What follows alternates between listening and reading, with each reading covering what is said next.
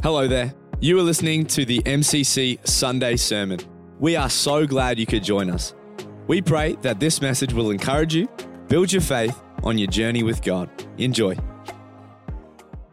We've just been in a series. Uh, this is my third week of preaching. We did, uh, everyone's like, yes. Uh, three weeks, final week. You'll be hearing from Dan next Sunday um, for our anointing service.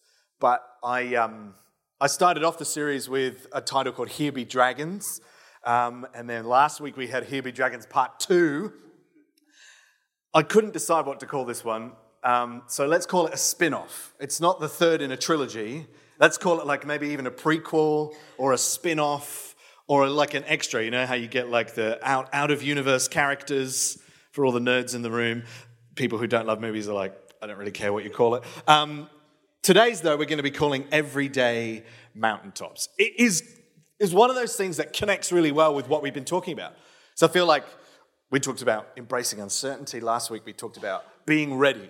Are you ready for what God wants to do? If you haven't heard it, you can. It's on the, it's on the podcast. But today I really feel like God's speaking to us out of a few key scriptures. There's only three passages we'll be heading to this morning. But my encouragement for you this morning is to still be in that mode or that um, sense of expectancy. Because I think sometimes we get a little bit older in life and things get more and more predictable kind of don't they i think that was the encouragement from last week and before was this very predictable track route map that we take daily, weekly, monthly, yearly, every 10 years, however many years you want to go ahead. And it's very predictable. We kind of can see what's happening. But the encouragement is to kind of step off the beaten track, so to speak. Um, I was at a youth conference this week on Thursday. We went down to Brisbane, and it wasn't small. There was probably, well, what was it, over 2,000, maybe 2,200 young people in one room uh, a lot of them were boys, so it was, it was quite ripe. It was quite smelly because uh, it was so hot outside. Everyone lift your hands. Everyone's like, no. Um,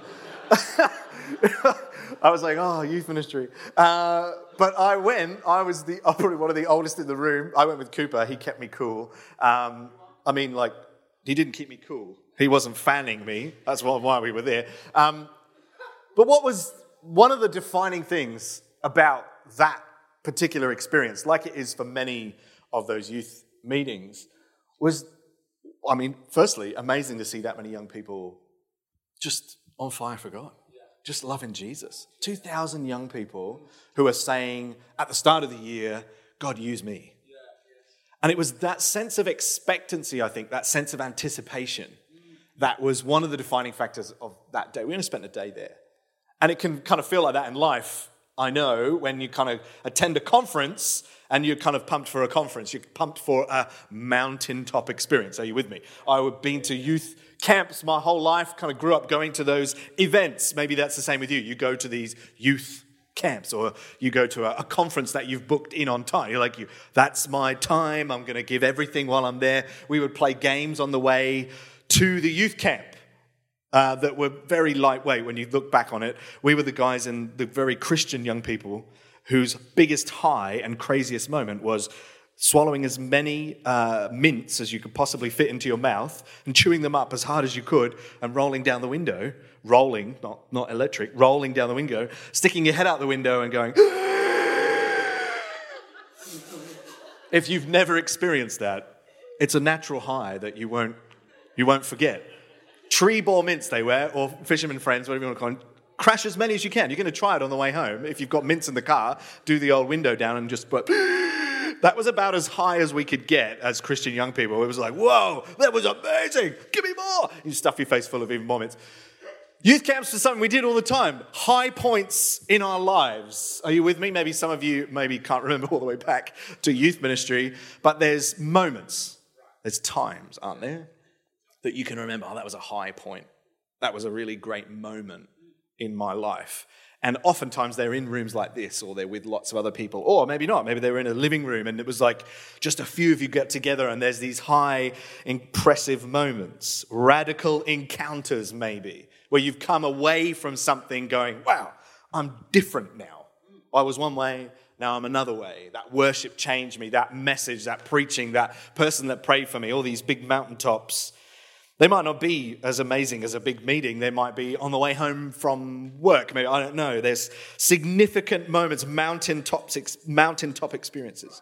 You look through scripture and you find them everywhere. These big, impressive moments when God does something, and oftentimes they are on a mountaintop, aren't they? Here's some famous mountains that you've heard of Mount Ararat. You heard of that one?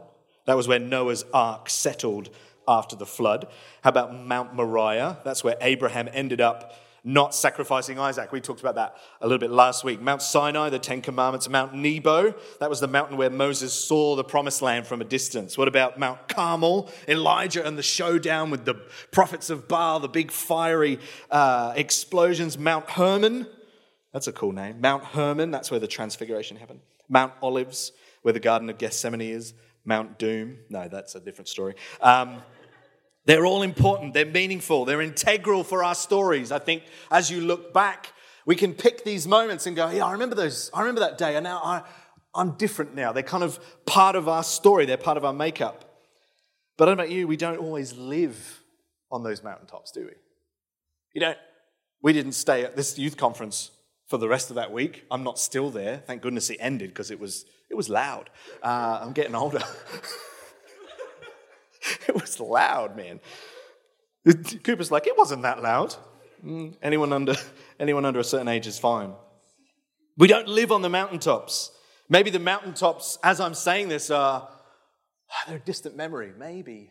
Can I remember? Can I remember that moment? Can I remember that time when God did something? Maybe they're far away. In fact, most of us can often feel like we're more valley dwellers than mountaintop people. The mountaintops can feel a lot longer, a lot further away, can't they?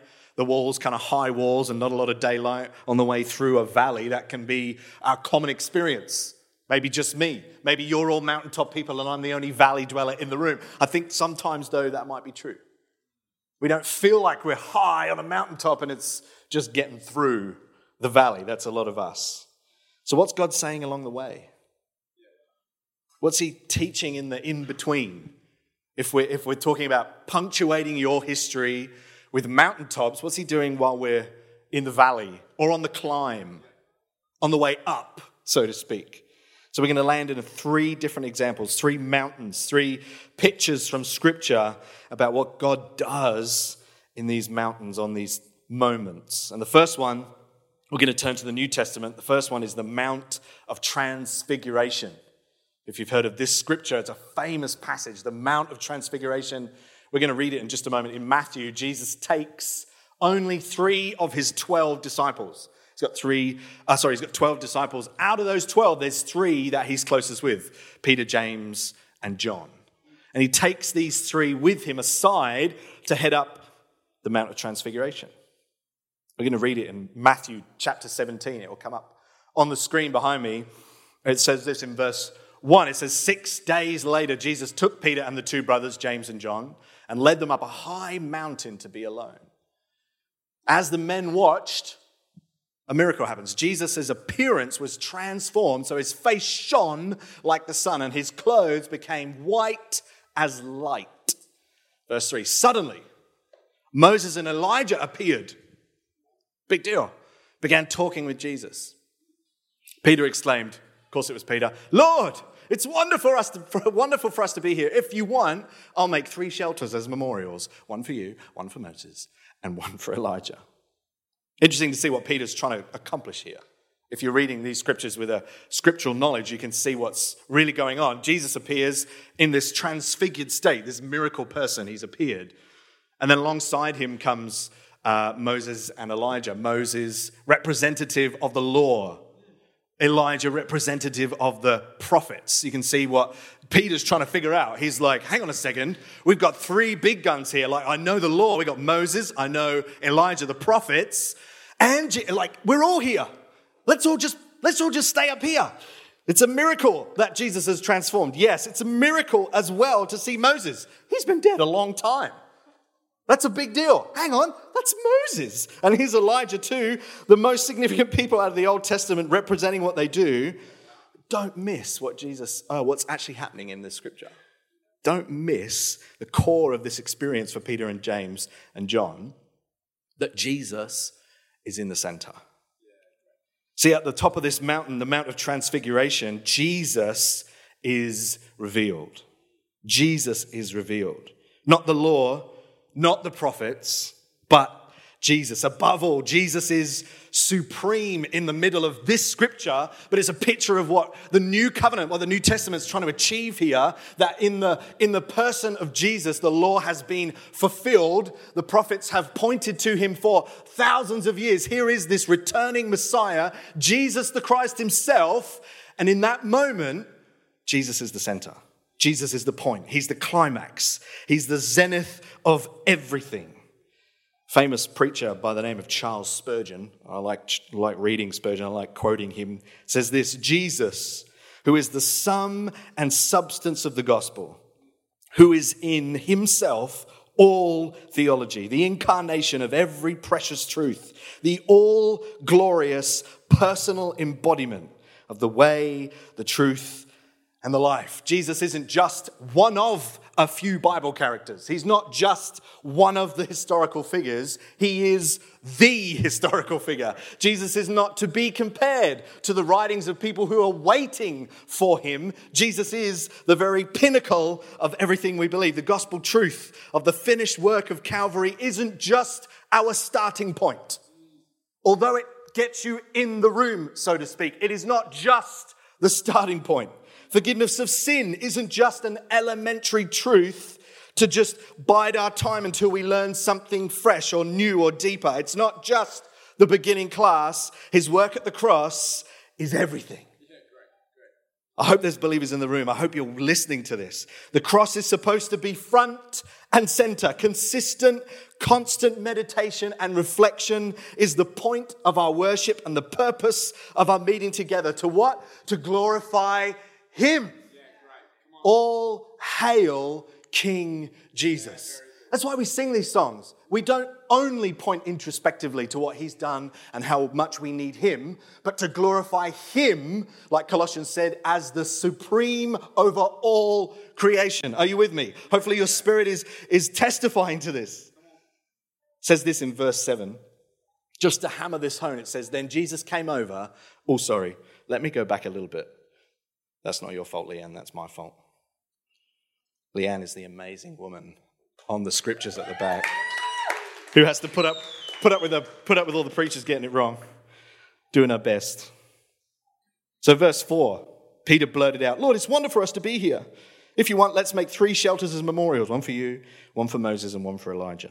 And then, right at the very end there, in verse 7, it says, Then Jesus, uh, it says, But even as he spoke, a bright cloud came over them, and a voice said, This is my dearly beloved Son, who brings me great joy. Listen to him. The disciples were terrified and fell face down. They, Jesus came over and touched them and said, Get up, don't be afraid. And what does it say? And when they looked, and when they looked, they only saw Jesus. And when they looked in verse 8, they only saw Jesus. This disappearance of everything that had led up to him in their fear and in their desperation, in their terrified state, this incredible transfigured Jesus who appears and lands in the middle of all of this, like, what is going on? They're face down, they're terrified. And Jesus says, Hey, get up. And it says they only saw Jesus. He is uh, the center of it all. It's such a beautiful picture, isn't it? Of the character and nature of Jesus that he touched them that he told them to get up and to not be afraid. This beautiful, kind Savior, transfigured in all of his glory, this beautiful Savior says, Hey, don't be afraid. Don't be afraid. When you are afraid, don't be afraid. When you're frustrated, don't be afraid. The transfigured majesty reaching out to see only him, to see Jesus in all of his glory. Let's go to point number two.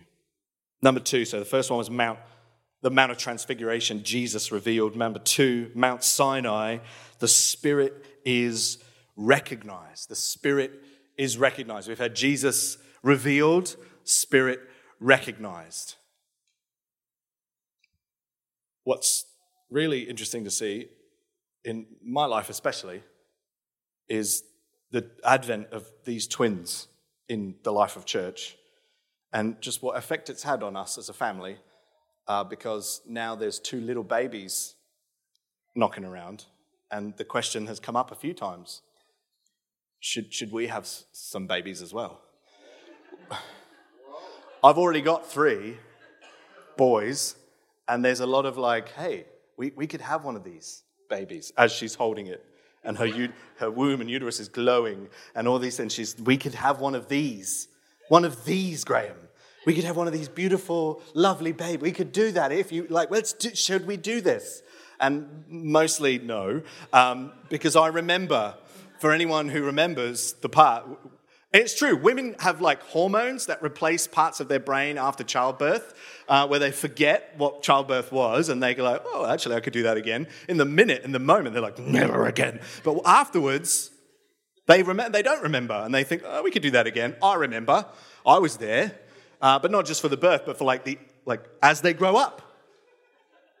It's not just, yeah, they have to grow up, don't they? And you have to look after them, and there's the bedtimes, and there's the feeding, and the lack of sleep, and the babies, and the feeding, and the lack of sleep.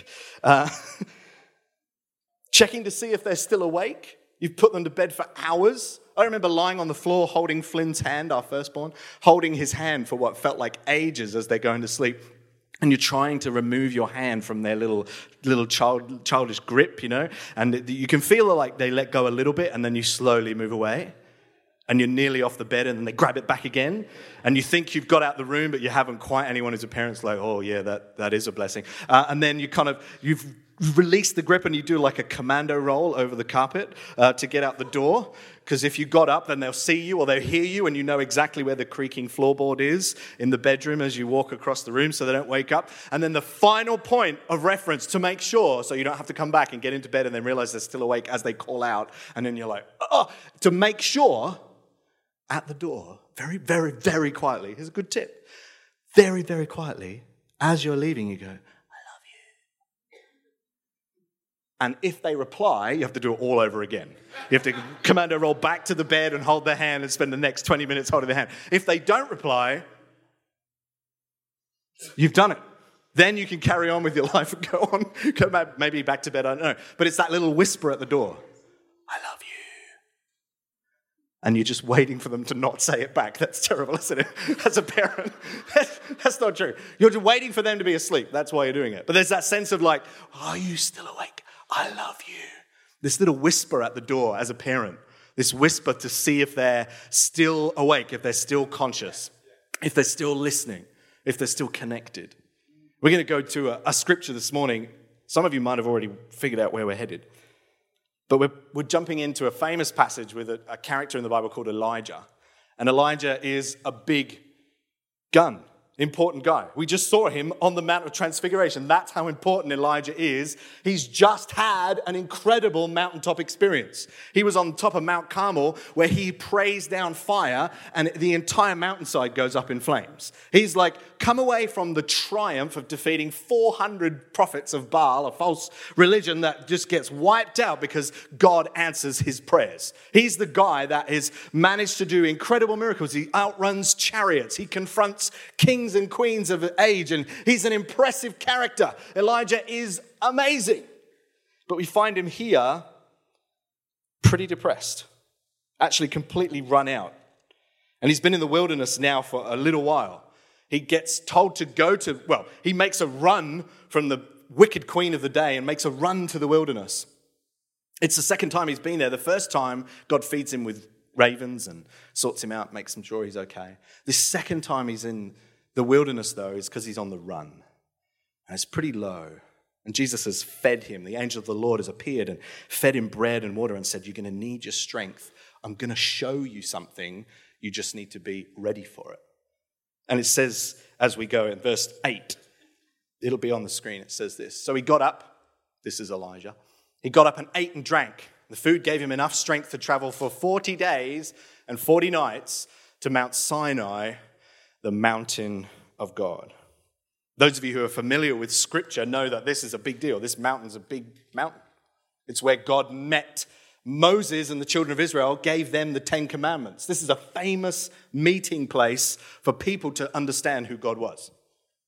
Elijah would have known that. He wasn't like, oh, Mount Sinai, what's this all about? He knew what Mount Sinai was all about. He knew that was where God met Moses and personally wrote on the tablets of stone the Ten Commandments to give to the children of Israel. It's a really big deal. They were, he was up there, Moses, for a long time. There was clouds, there was fire. People weren't allowed to touch the mountain because they would get struck dead because it was such a holy place. This is Mount, it's not anywhere, it's Mount Sinai. And here's Elijah at the, the very edge of this. It says in the, in the next uh, verse, I think it's verse 9, there he came to a cave where he spent the night. And the Lord said to him, What are you doing here, Elijah? Interesting parallels between Elijah and the people of Israel. If you're ready and if you're listening, both were trekking in the wilderness for 40 days. See the pattern here. Both being miraculously fed by God, the children of Israel and Elijah. It's a parallel verse, the parallel scriptures. Both are about to have an encounter with God at Sinai. But here's the parallel where it ends. See what God does on the mountain this time. It says in verse 9, there he came to a cave. Go back to verse 9, can you? He came to a cave where he spent the night. The Lord said to him, What are you doing here, Elijah? Verse 10. Uh, it says, Elijah replied, I have zealously served the Lord God Almighty, but the people of Israel have broken their covenant with you, torn down your altars, and killed every one of your prophets. I'm the only one left, which isn't true. There were lots of others. and now they're trying to kill me too. Pretty defeated, pretty run out. And it says this uh, in verse 11. Go out and stand before me on the mountain, the Lord told him. And as Elijah stood there, the Lord passed by and a mighty windstorm hit the mountain. It was such a terrible blast that the rocks were torn loose, but the Lord was not in the wind. After the wind, there was an earthquake, but the Lord was not in the earthquake. After the earthquake, there was a fire, but the Lord was not in the fire. And after the fire, there was the sound of a gentle whisper. Can you hear, the, hear what God's trying to teach, what he's trying to say through this story with Elijah? He came to this mountain and got exactly what the people of Israel got. He got a landslide, he got lightning bolts, he got fire, he got some really amazing, like dramatic stuff, like we're talking Hollywood style shakings, there's drama, there's earthquakes, there's rock falls, the whole lot. And after all that display of terror and power comes this whisper. And it says there in, in, in, in, verse 12, and after the fire there was a sound of a gentle whisper. When Elijah heard it, he wrapped his face in his cloak and went out and stood at the entrance of the cave. And the voice said, What are you doing here, Elijah? Repeats the same question. I've always wondered what that question was for. Obviously, God knows everything. Why would he have to ask Elijah, Why are you here? God isn't obviously quizzing him, trying to work it out. God knew, didn't he? Because he's God. He already knows what Elijah's going to do, what he's going to say. So, what's the point of this question? And I wonder, I wonder if the Spirit was actually asking him, why this mountain? Why, why are you here? What, why, why, why this mountain? What are you doing here, Elijah? I've showed up exactly how you expected with wind, with earthquake, with fire, with this big show. It's almost exactly like the last time that God showed up on this mountain, except this time, God wasn't in any of the big stuff, but God was in the whisper. Why be on the mountain to have to hear that? I think is a better question. Almost as if God is saying, I've always been as close as that whisper. Why are you on this mountain again? Doesn't say God led him to Sinai, it says that he ended up at Sinai. I wonder if he wandered for 40 days and went, I wonder if God will speak to me like he did the Israelites. I'll go to Sinai and get what I expect. Because that's the only God that I, have connected with this God of brimstone and fire and judgment and, and big moves. But instead, he gets to the mountain and God says, Hey, I'll do all that. That's not me. I'm not in that only. I'm also in the whisper. I'm also in the quiet. I'm also in something that is close. Kind of like me at the door as I open it, as I leave the room with the kids and say, I love you. There's a sense of intimacy, isn't there, about whispering? There's a sense of having to be close with somebody. You don't shout at your loved one from a small distance. You whisper. You whisper sweet nothings. You don't shout sweet nothings. There's this sense of closeness that even in the desert, he was close enough for the whisper, and the mountaintop, and in the wilderness, and as he's calling down fire, and as he's desperate, and as he's afraid, and as he's confused, and he's on the run, all those times he was still close enough for a whisper. And is that what God's saying to us now? That sometimes we get to these places, and instead of Sinai becoming a place of fear and maybe judgment and exclusion, we now have a God that is close enough to whisper. We're talking new covenant, old covenant, where things were, where things are now because of Jesus. A spirit of intimacy that is close and real and alive and understanding and not distant and elemental, but here, present and close. A spirit not deterred by weakness or lack, but instead ready and willing to help. All of a sudden, the mountaintop has invaded everyday life. Instead of him having to be up a mountain to hear from him, he's now close enough at all times for a whisper. That God's saying, Why this mountain? Why'd you come here? I could have spoken to you anywhere if you were listening. This is a picture of the new covenant that we're in now. We don't have to wait for a festival. We don't have to see it on a mountain from a distance. Don't forget, Moses was the only one who went up the mountain. Everyone else had to parade around the bottom, not touching it, in case they got too close. And now God's saying, I'm close enough. For I whisper, close enough and intimate enough in your life and instead of those once a year, uh, once a year events or moments in our lives that we're waiting for while we're in the valley, if I can just get to the mountaintop, if I can get to that conference, if I can just get to church, if I can just get to that connector, if I can just get somewhere, then I'll hear from God. Here's God not waiting for you and us not waiting for Him. We're propelled into these moments on the way home from work, in the car as we're praying going home it's not just a conference thing. It's not just a, a high top that once happens every now. It's now it's daily. It's eating dinner with the kids, holding a grieving friend, praying for a loved one, celebrating with families to all the different broken pieces of our life. He's close enough for a whisper. It's an everyday mountaintop. You see where God's trying to get us to this morning? It's not just once every now and then, it's every day these mountaintops that we see in throughout scripture with these great people that have encountered him in these amazing ways now because of jesus now because of what he's accomplished now because we've been drawn close to him not by our own merit but because of him now there's a whisper. Now we're close. Now it transforms from just being a big deal out there somewhere to every day. The spirit is close. We recognize him every day on these summits that we have every day, standing higher, closer, more in touch with Him every day. The moments that we spend when we're with friends or loved ones or family, and we, like we were talking about last week, that little step off track, that's the Holy Spirit. He's close. He's not calling you distant to prove something to Him. He's saying, hey, would you just take a step? I want to whisper something to you. Might not be just for you, might be for the person you're going to talk to. might be that person you're going to pray for, that conversation you're going to have, the practicalities of everyday life when you're drawing up a budget, when you're working out how you can get through these next few months with, with rising costs or whatever it is. It's those moments, these are the moments. It's not just here in these contexts, it's every day. Number three. Number three is Mount Zion. We've had the Mount Transfiguration, we've had, uh, we've had Mount Sinai. This is Mount Zion eternity received. Jesus revealed spirit, uh, what was it? Oh, I've forgotten it. the spirit recognized. And number three, eternity received. Eternity received. We don't talk about heaven much. From platform, we don't really talk about heaven all that much, do we? Like it's not something we bring up every week. We don't talk about the sweet by and by all that much in everyday kind of Christianity, even. I don't know about you. I, you hear about it, you know about it, it's a thing, but we don't talk about it a lot. We don't talk about how, how it's home. we, don't, we don't discuss that. We know it, but we don't really talk about it. And like for fair reason, because I think if we don't understand it fully, it can feel a little morbid, can't it? Talking about death and the end of your life. We don't want to talk about right now. I've got clothes to buy for the kids at school. I've got groceries to get. I've got to plan that. I've got to figure this. I want to, I'm concerned with right now. I don't want to think about that.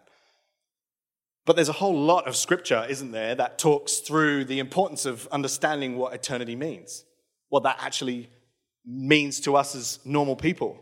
We're going to jump to the book of Hebrews, near the end of the, the Bible, if you're, if you're turning there.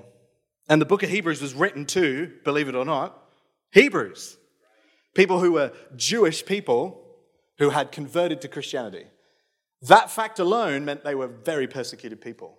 by their own Jewish families and friends. If they converted, they were under persecution. And then, let alone the fact that they were under persecution as well, like all other Christians by the Roman Empire. The Hebrews that this book is written to, this letter is written to, were under extreme persecution.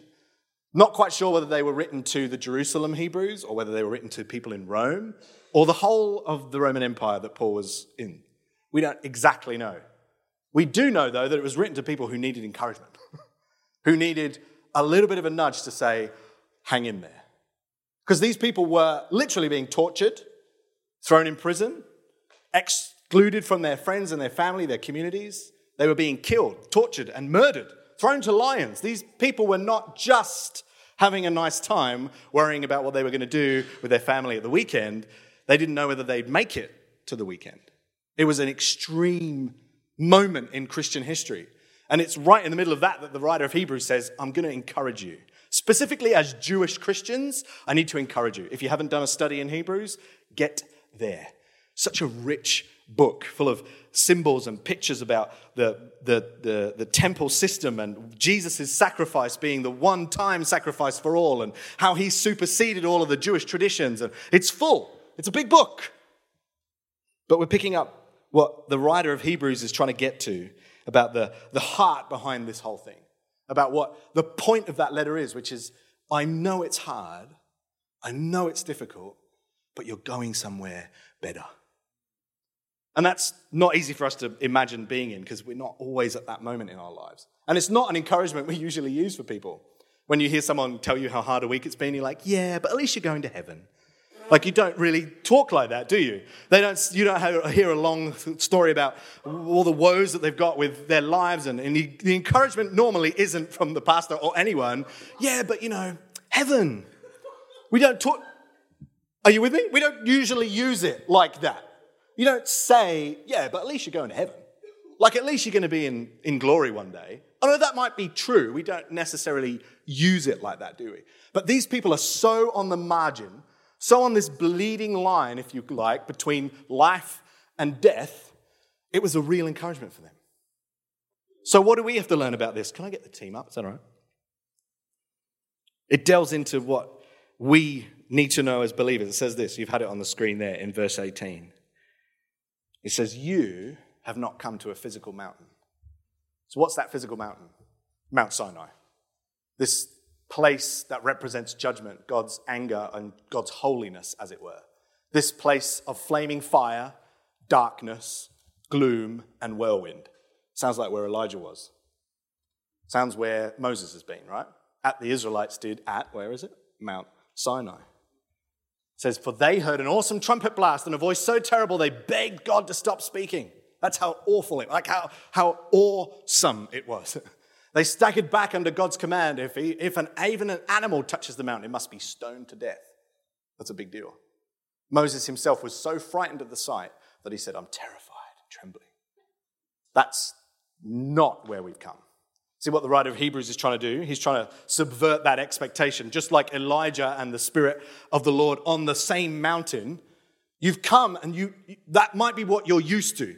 That might be what you expect from God, but you haven't come there. It says this in verse 22. It says this, but no, you have come to Mount Zion, to the city of the living God, the heavenly Jerusalem, and to countless thousands of angels in a joyful gathering. Self, who is the judge over all things, you have come to the spirits of the righteous ones in heaven who have now been made perfect.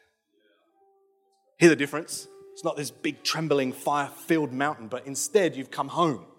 I read that and I hear home because I'm with my family, the people who are believers, this sense of uh, a destination for believers that is one full of hope and life and excited expectancy. I wonder if that's what God's trying to reveal to us this morning. It's not, it's not a fearful thing in the distance, death and dying. It's not something to be afraid of and wonder, I don't know. Instead, and the Bible actually calls it the hope of our salvation this eternity, this life that we've not yet lived in communion with Him. And it's kind of abstract from everyday life. Like I said, we don't, we don't talk about it much. But I wonder what would happen if we did just a bit more. I wonder if we would, I wonder what would happen if we would, we would bring hope to people and say, Yeah, but what Jesus died for wasn't just for now, it was actually to give you eternal life. It was to give you a life that isn't separate from Him, but instead close to Him. That you don't have to be afraid and fearful of what God might say or do because He's extinguished that wrath at the cross and now accepts you to come home.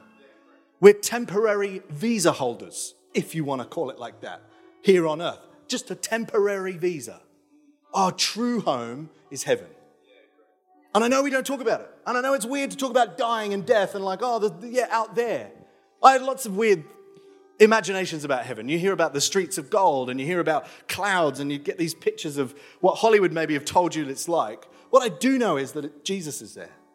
What I do know is there's family there. What I do know is that all, like it said, the countless thousands of others that have gone before us. It's a beautiful, hopeful place. It's an eternal place.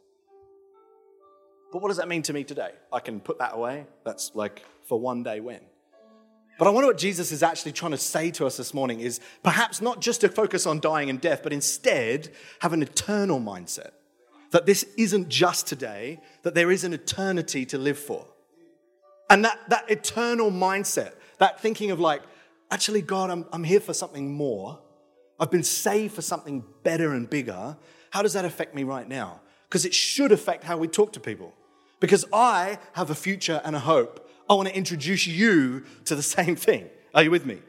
This, this, this eternal mindset filters into our everyday. We need to be eternally minded, eyes set on the things of heaven full of hope and full of faith and full of life. And when we face these trials and these persecutions and difficulties and problems, this hope of an eternity secured, an eternity with Him, without pain, without challenge, is a real place. It's not just a, an ethereal imagination of a philosophical mind. It's a real physical place, and we go there. We're on the way to a better place. We're going to talk about mountaintop experiences. That's the one we're aiming for. But along the way, how do I deal with that? It's an eternal mindset. How do I walk through these valleys that don't seem like they're ever ending? And where's that mountaintop? It's Jesus revealed, it's the Spirit recognized, it's eternity in mind. The daily walk, the mountaintop isn't out there somewhere. The mountaintop then becomes in here. Not because we're searching and waiting for something, but because He's revealed Himself in our hearts and in our minds daily summits of joy, daily summits of peace, daily summits of love and thankfulness. We're supposed to ascend this mountain every day, every moment of every day, climbing upwards and higher to higher perspective and higher understanding. Pray you go away from here not, not anticipating the one day when, but instead today. These everyday mountains, these summits that we climb, I pray you leave here today with that sense of immediacy not out there when, but today. That whisper from his spirit, that, that revelation of who Jesus is, that eternal mindset. Come on, can I pray for you, Father? Pray for these people, your people. I pray for your great blessing, your hand of favor upon them. You give them great strength and courage this week as they face this first week, if they're a family, the first week at school, back in a new year, whether they're going back to work, when they're facing up to everything they do. I pray they'd remember you in the every moment, the everyday mountaintop of Monday mornings on the way to work, as they're tackling things later in the week and next Sunday and every moment, God, I pray we'd hear you and see you. Like Elijah on that mountain, I pray we'd appear from the cave to hear your whisper. In every moment, I pray all of that in your wonderful name. Amen, amen, amen. Thank you once again for joining us. Feel free to contact us on our Facebook, our website, and jump on our Instagram at mcc.church. Also, make sure to rate and review as well as share. Finally, from all the team at MCC, have a blessed day, and until next time, bless you.